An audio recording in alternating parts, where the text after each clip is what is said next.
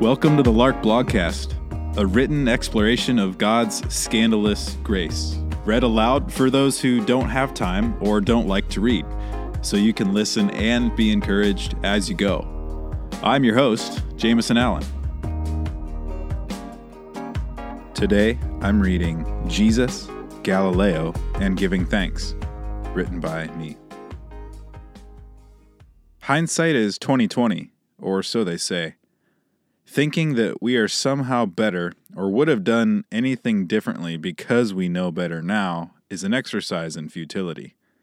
I've heard some call it chronological snobbery. Well, that is not what I intend to do here, but I do intend to offer a few observations about what we haven't learned from the story of Galileo. The essential question I'm putting on the table is who the church thinks they are in light of what Jesus said and did. The church's condemnation of Galileo.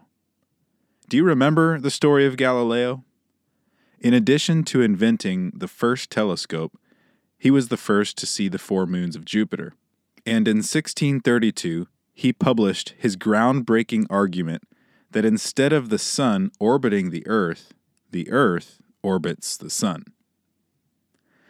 The Roman Catholic Church, which at this point already separated from the Eastern Orthodox Church, and 115 years after Luther nailed the 95 Theses, held to their doctrines in such a way that they could not grant Galileo's claims. They saw him as clearly and diametrically opposed to the witness of the Holy Scriptures.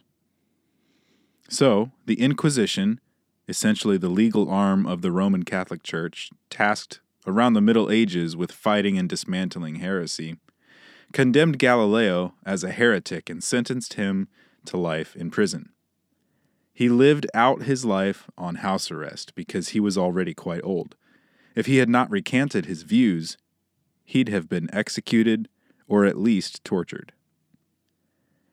Due to political motivations and church commitments, among other things, this man's presentation and defense of his discovery were insufferable. He was convicted for disagreeing with the church and the scriptures. It's easy to be critical of all of this, especially in a time when we've sent thousands of satellites into orbit around the Earth. But have we really changed? Are things all that different now? The perennial problem of the church. I'm not sure much has changed, besides details like who's in charge and how they got there. To get to the point, many still seem to think that a big part of the job Jesus gave the church is to defend doctrine and only associate with people who agree or believe. That may be a crude way to say it, but the rate at which people are dissociating from the church is at an all time high. And the church seems to see that as everyone else's problem, not their own. Thankfully, the church isn't discrediting scientific discovery as much anymore. But people are leaving so much faster than people are joining because the central claim of the gospel is not the central aim of the church. The gospel says Christ has reconciled all things, forgiven all sin, and invited all people to trust in this truth. But the church still appears to be working on reconciling all things.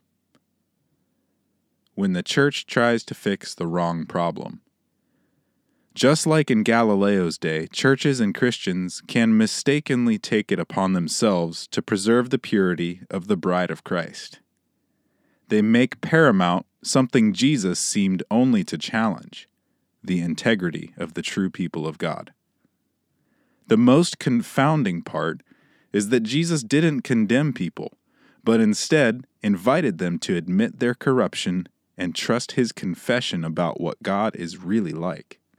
When churches hang on to a sense of obligation to get it right, get people right, or get the world right, they nullify the entire story of the suffering Savior. We convert the news about what Jesus accomplished into a way of life he admonished us to live. But we wind up with no way to explain the never ending list of moral failures expelled from the pulpit. we perpetuate the lie that to be included in the family of God, we must hold up some version of our end of the bargain. This only ever serves to separate the church further from the world, a deeply saddening reversal of what could be. The Church of Getting It Right. Let's not be too quick to judge the people who condemned Galileo. Today's ways of doing church can look like a spiritual rat race.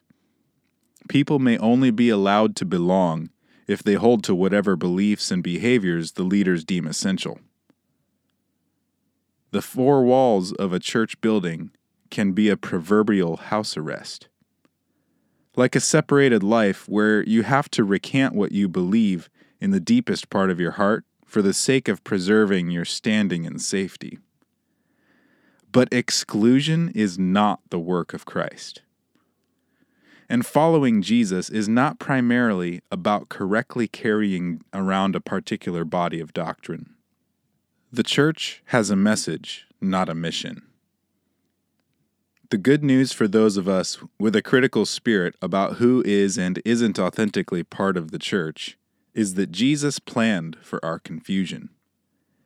He knew well all the ways we would disfigure and misunderstand the work he finished on the cross.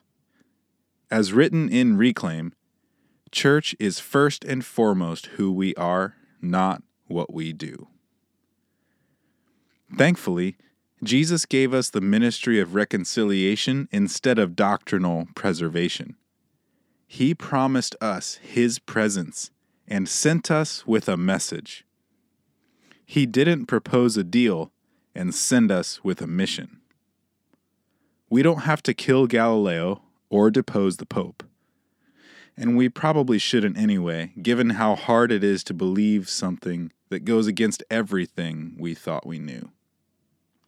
I'm willing to bet that most astronomical discoveries reveal more about what we don't know than new information. If that's true about the cosmos, how much more true is that about the Creator?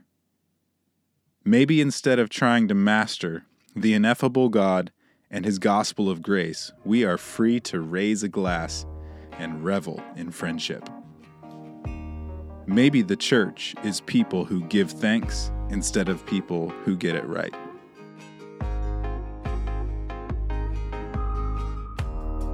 Hey, thanks for listening to the Lark Blogcast. Leave us a review and subscribe for more encouraging content on the regular. If you'd like to dive deeper into the conversation about God's scandalous grace, reach out to us at larksite.com. We'd love to hear your story and your questions. Cheers.